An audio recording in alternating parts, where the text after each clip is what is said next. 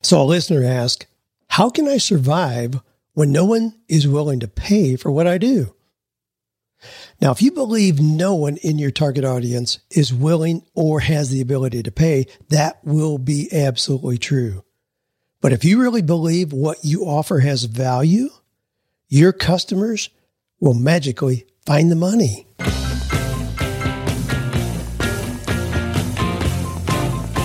Do you love your work? Do you think it's possible? Well, you're about to find out. It's time for forty-eight Days to the Work You Love with Dan Miller on the forty-eight Days Online Radio Show. Whether you need a professional tune-up or a work overhaul, this is the program for you. Now, here's your host, Dan Miller. You know, I'm often asked, who is our target audience?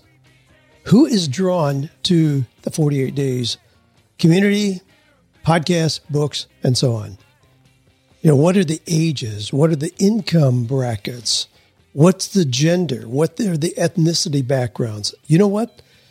Those things are not important. We have people in our forty-eight Days community who are eighteen years old and people who are eighty-eight years old.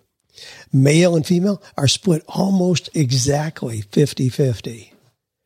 We have people from Ethiopia, people from Bangladesh, people from Mexico, Canada, United States, and countries all around the world. You know what the common factor is? Mindset. It's people who believe they can grow, they can change, they can find more opportunities, they can see opportunities when other people see nothing. I mean, right now, a lot of people just feel like they're trapped. And it's easy then to blame. It's easy to blame the government, the White House, the politicians locally, your church, whatever, the weather. It's easy to blame. And you see people who do, and you know they don't feel like they have the control that you and I do. I know that you're you're a listener, forty-eight Days Podcast. You believe you're in the driver's seat of your own life. You can make decisions. You can open doors of opportunity that other people don't think exist. Hey, that's what we're here to talk about. So some of the questions we're going to be looking at today. Day forty-seven is in the forty-eight Days schedule is to take a millionaire to lunch. Why would a millionaire say yes to me? And what would I talk about? All right, that's one. Somebody says, Dan, I have several ideas for businesses, but I keep bouncing between them, not being able to focus on just one at a time.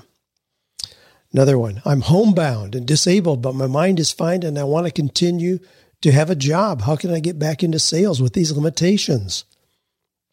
And then another one, we'll kind of tie it together. How can I make money with my marriage counseling when nobody in my community believes in paying for anything? Okay, so there's a setup. We'll go, take some rabbit trails of some of those, I'm sure. Quotation for today comes from Henry Ford. Whether you think you can or think you can't, you're right. You've heard me say that before. We come back to that frequently. Again, whether you think you can or think you can't, you're right. Our resource for today is a brand new product that we've got. It's a journal for the podcast where it gives you forty-eight weeks of journaling, reflection, prompts, action steps as a companion to listen to the podcast. Now, this is pretty cool, and I'll tell you how this originated. I had nothing to do with it at all. We had this earlier this year, five months where I had on a Friday food for thought with Dan. We had people that there was no cost to it to attend. We had them here in Florida, then had it in Dallas and Orlando, different places, but five of those. And people would put in application that I made a selection. We chose twelve people for each of those, each of those five lunches. And we had great conversations, but one lady, her name is Faye Rook, showed up with this journal already created. Now we worked with her a little bit, you know, made a beautiful, beautiful cover for it, and now it's available. Now it's totally hers. I mean, if you go to the, well, if you go to forty-eight days dot com slash journal, it'll take you right to the link there. You'll see it on our site, but then you go to purchase it. It's right through Amazon. That is totally phased. That's the way we like to work with people. Come to us with a good idea. Yeah, use our name, whatever. We want you to thrive and prosper as a result of that. So that's the setup, but it's a podcast journal. I've got one right here in my hand. It's beautifully done all the way through. We're grateful to Faye for the work that she did on that. I hope you enjoy it as well. Again, just go to forty-eight days dot com slash journal. Hey, I just want to remind you that as of when you're listening to this, well, it's going to be varied a little bit depending on when you listen to it. But if you listen to it on Friday when it's released, we now have twenty-five days until November fourteenth. And you know why I think that's significant? Because November fourteenth is forty-eight days before the start of the new year, twenty twenty-three. And I want you to have your goals all laid out so you know what you want to accomplish in seven different areas of your life by November fourteenth. So we're going to do the countdown. We're going to continue to do the countdown. As we get to that point, I certainly will have mine laid out. Now, that doesn't mean it's written in concrete. Things will change. You can do that as well. My goodness, I mean, I don't hit all of my goals, but it gives me a starting point at the beginning of the year that always jazzes me, excites me, gives me those points that are going to, you know, inspire me to keep moving forward. Okay, let's go to some questions here. In lesson, well, in the, in the forty-eight day schedule, I have something to do every day for forty-eight days, leading you right through making a transition into the next season of your life, no matter what you want that to look like. It just walks you through that. Day forty-seven is take a millionaire to lunch today. Now, this is where more people get stuck than on any other of the forty-eight days task. Take a millionaire to lunch. How could I do that? Well, you'd be surprised at how available that person is. I'm sure you know somebody. I mean, I, frankly, being a millionaire these days is not that uncommon. There's lots of them walking around, but I'm sure you know some. But share that you're on a new path, and you would really appreciate their advice. Now, some people might be telling you you can't do what you want to do. I mean, we all know that experience. Gee, your Uncle Harry says there's no way in the world you could do that, you know, because he doesn't understand the technology, doesn't understand your passion, your talents, whatever. You know what a millionaire's going to do? A millionaire's going to encourage you to reach for your dreams. I mean, you could show up in Nashville, Tennessee and say, I want to be a, a famous country music singer. You're going to have a whole lot of people say, what are you, nuts? You know, you can't do that. It's never going to happen. Well, you talk to Golly, you talk to Luke Bryan, you know, you talk to Taylor Swift, you talk to Carrie Underwood. They aren't going to tell you that. They're going to say, well, sure, let me share with you how I did it. That's what millionaires are going to do. Now, one of the hallmark characteristics of successful people is that they spend time with those people already performing at high levels. So ask a millionaire to lunch. Now, it doesn't matter if you're on a forty-day schedule or not. I encourage you to do that. And that's something I started doing when I was very young. I would find very successful people and invite them to lunch just so I could pick their brain, and found them to be extremely available and willing to share with younger people. There's a program that I'm involved with. It's out of, it's, uh, it's called the Midland Institute out of Effingham, Illinois. And the program that they institute in high schools is called C E O Program, Creating Entrepreneurial Op- Opportunities. And they're in about three hundred, three hundred thirty schools at this point. Wonderful, wonderful program. And the way it works is every student who's enrolled in that program is matched with a mentor. These are business people who willingly give their time, their resources to pour into these high school students and teach them. That's what people who are very successful do. Now, remember, you're you're not begging. No, you're you're just beginning to move into a new season of life, and you want to explore how to do that more quickly than just going through the school of hard knocks. That's what you do when you ask a millionaire to lunch. Now, be sure to pick up the tab. Don't ask somebody to lunch and then stiff them with the bill. That's going to end, tarnish your reputation with them immediately. Not that they can't afford it. That's not the point. But if you ask, then you certainly pick up the tab. Go to someplace. I mean, I've taken people to Arby's. That, hey, I'm right around the corner, let's meet at Arby's, you know, where the bill is going to be, you know, ten bucks or whatever. So it doesn't mean it's going to break your bank, but um, just make sure that you do that. Now, what kind of things would you ask somebody who's very successful already? Well, let me give you some tips here. And we've got these listed, of course, in the forty days materials. And I'll put this, I'll put this list in the show notes. today. So depending on how you're listening to this, you may have to jump over to our forty-eight day site to see it, but I'll have Sheila put the notes up there to list some of these questions. So things like, what do you know now that you wish you'd known when you were just starting? Did you use a detailed business plan? To what do you attribute your success? Do you have a problem specifically that you're trying to solve right now? What's the most important lesson you ever learned? What's the legacy you want to leave? Do you have any really important habit that's added to your success? What's exciting to you right now? You know, is there a dream you once had that you've still not completed? And where do you see yourself in ten years?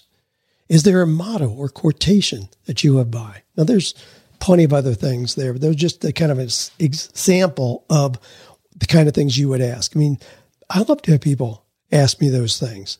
And you're going to find, again, receptivity to that. People light up as they kind of relive some of the things they've been to and share with you their wisdom. And again, they're going to share generously. So I hope that encourages you. And again, I challenge you to do that.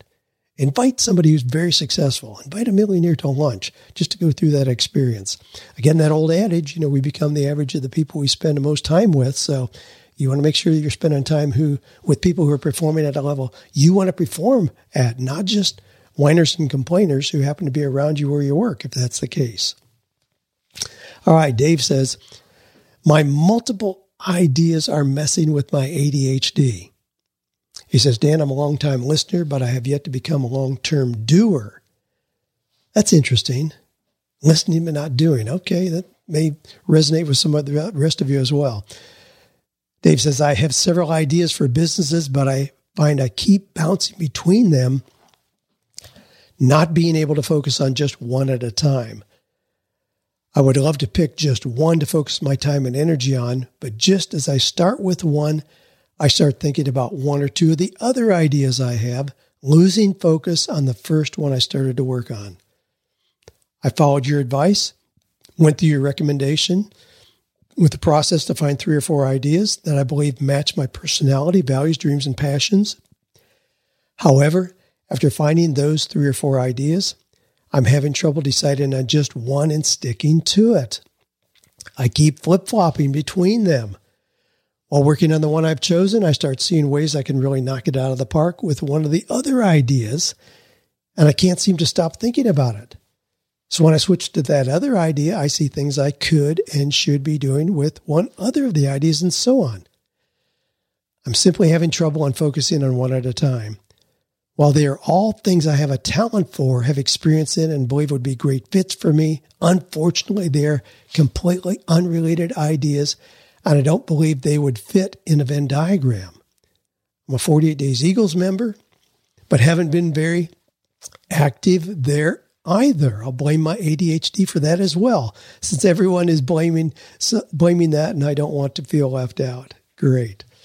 Although, as a side note, I actually was in one of the original research groups for A D H D when I was a kid.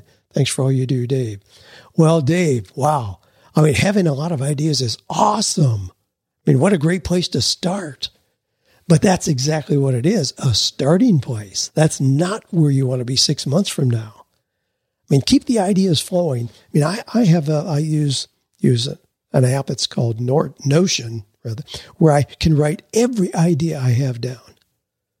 But I don't take action on every one of those ideas. I mean, I probably take action on one out of ten of the ideas I have. But when I focus in, then I'm really intent on bringing that idea to life. And incidentally, I'm working on ideas today that I probably had as ideas ten, fifteen years ago. But I didn't have the margin in my life or business to devote time to doing them then. Now, that's the way it is with ideas. I mean, it doesn't mean you discard it, never come back to it. You may come back to it at some previous time, but you can't be doing three, four different things at the same time. Confucius said, the man who chases two rabbits catches neither, which is often true. Now, you can have multiple ideas if they complement each other. You mentioned the Venn diagram. I mean, that's certainly what I do. And you say, unfortunately, the ideas you have are completely unrelated, and I don't believe they would fit in a Venn diagram. Yeah, I use a Venn diagram where I have three circles that overlap. So in looking at that, you recognize that you have seven different distinct areas. But it also implies, and in reality is true, that activity in any one area fuels activity in the ones that it connects to. So they're not unrelated. Now, at one point in my life years ago, I had a health and fitness center. I had an auto accessories business. I was an adjunct professor at the university. And I find myself, you know, installing a cruise control on a brand new Honda and realizing that thirty minutes later, I needed to be in a classroom, you know, teaching introductory psychology. So they were not related. And I thought I could do that, and I didn't do it well. It was, it, I, I realized that was not a model I wanted to follow. But today, I do have a lot of things. I would get bored doing just one thing, as I suspect you would as well, Dave, with A D H D. That doesn't mean you need to find one thing only and you do the same thing eight hours a day, Monday through Friday. I certainly don't do that. So I do love writing. So I spend a lot of time writing, a lot of time reading. I spend time on, on Wednesdays. I do nothing but my podcast in the morning and then interviews in the afternoon. But when I do a podcast, it initiates then speaking engagements, other product sales, attendance at our live events, requests for personal coaching, people wanting to come in our Eagles community or be part of my mastermind. I mean, those are all different things that I do. So I do a lot of different things. So my days are really varied, but they all head in the same direction. So take your three or four ideas, do enough research so you can rank them in order of your preference, which one really embraces your passion best, fits your personality best, offers the greatest return, and then start with that idea. And what I would encourage you to do is stick with that idea for one year without second-guessing yourself or looking over your shoulder. Then and only then reconsider one of those other ideas. That gives you the best chance for maximum success. But now, as I mentioned, when you start with that one idea, you'll get other ideas that embrace that one that you're doing. So if you're writing, you recognize, sure, I could develop a seminar to go with this. I could develop a workbook. I could develop a little forty-eight day devotional to go with it. You know, a lot of other things will pop up where you realize, okay, this is another idea, but it ties in. It jumps on the back of what I'm already doing as my primary focus. That way you can address, you can scratch your itch with A D H D and uh, have a lot of things going on, but they're all part of the same big picture. Great question. God, I got a little long-winded on that. All right, John says, I've become homebound and disabled this year due to a spinal cord injury. My mind is fine, fine, and I want to contribute with a job. My background is in sales. How can I get back into sales with these limitations? Wow, John, you can rock and roll with what you described. You're homebound, disabled with a spinal cord injury.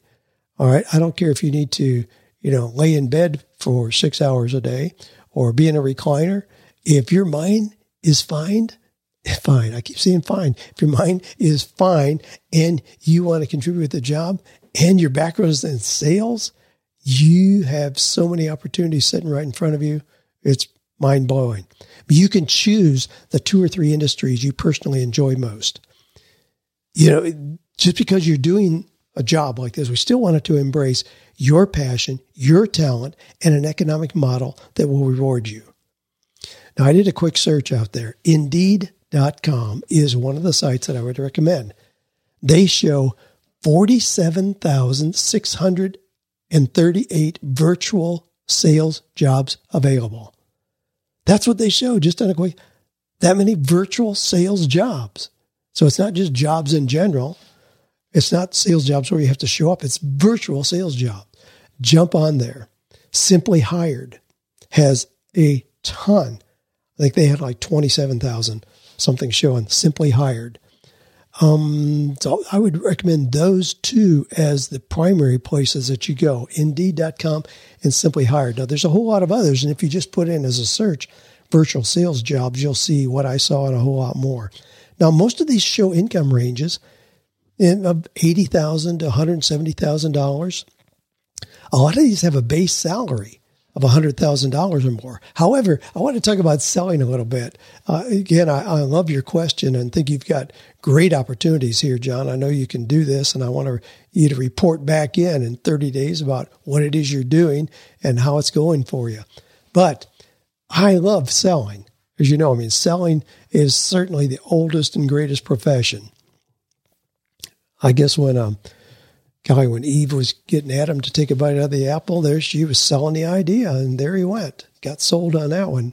Well, with selling, you know, there's no ceiling on your income, and typically you'll have more flexibility and benefits than you could possibly hope for in any other position. Now, I've never had a job with a guarantee. I've never had a job, you know, where I just got a paycheck on Friday. I've always just pursued ideas and loved the idea, the fact that there's no ceiling. Now, no guarantee, you know, if that scares you, you have to recognize that anytime there's a guarantee, there's a trade-off in terms of selling. If we just take sales as an example, if you're guaranteed a salary of eighty thousand dollars, then I'm pretty confident it's going to have a somewhat low ceiling of what the opportunity is. But the people who I know who are making, you know, three and four hundred thousand dollars a year, they have no guarantee. They have no base salary. They're just simply compensated for what they produce. So if you want no ceiling at all, don't be too concerned about the guaranteed base if, in fact, you believe in the product and you believe in your ability to sell well. Now, you learn how to sell well. You're not just either born or not born a salesman. We hear that garbage sometimes. Nah, that's not true at all. Yesterday, in one of our classes for our Eagles Elite members, we were going through this process of selling, and I reviewed again the process that we use and recommend, that being forty percent of the process is developing rapport and trust with the person.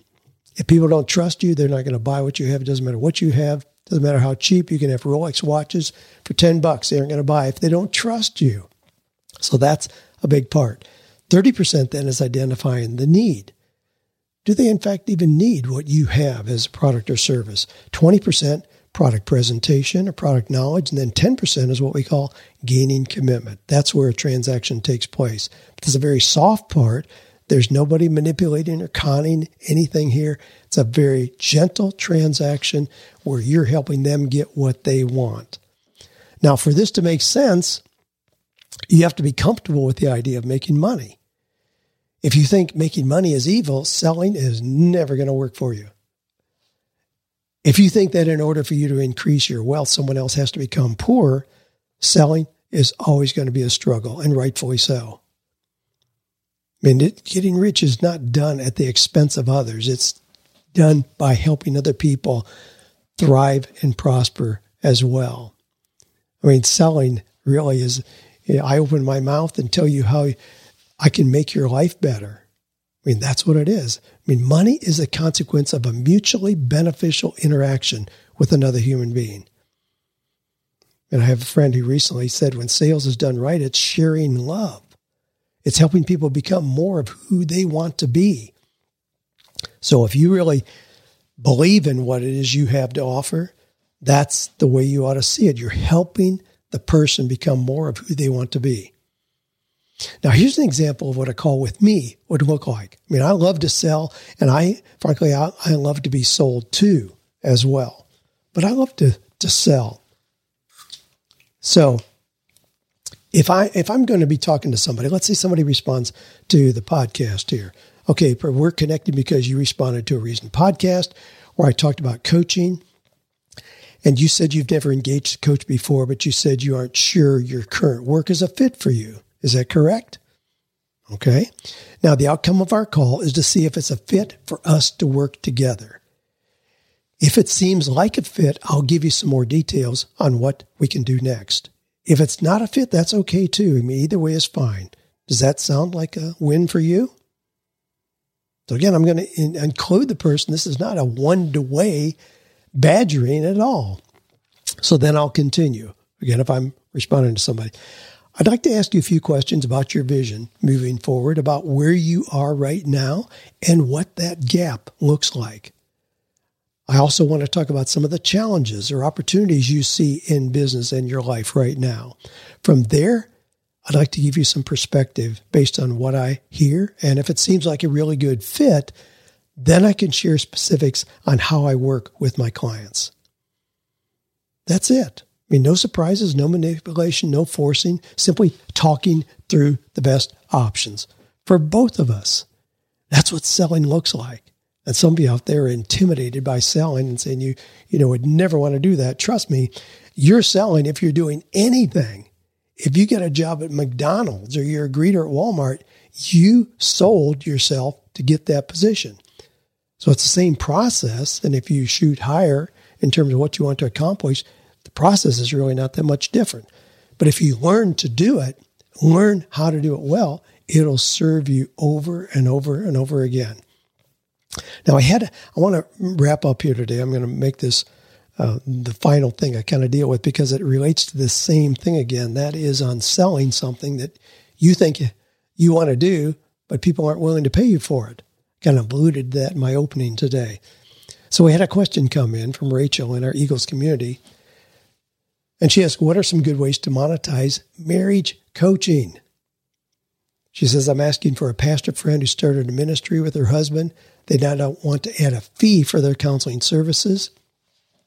And so the question is, you know, they've tried doing seminars for a small fee, but many people don't sign up because they don't believe they should pay for a church event. This is within a community that is slow in appreciating counseling or coaching and doesn't believe in paying for anything. Goes on. Now, I responded there, but I want to respond here because it's a great example again. You have something you think has a value, but it may not be something that people are used to paying for. And you've already determined, well, the people who need it most don't have the ability to pay. That's very, very common that I hear from people.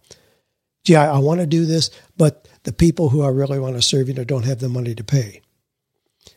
Well, guess what? They do. Now, but, but here's the deal. Don't try to work out a way that they can get it for free, for one thing. Even if it's marriage counseling, well, will you just stick with that as an example? If you try to work out a way that somebody else is going to pay for that, you're going to get the government to give you a fund for that, or you're going to get the, the church to pay for it. Now, I don't even recommend that. You, you short-circuit the value to the people receiving it if you do that. The benefit is enhanced so much if the people receiving the counseling are paying for it.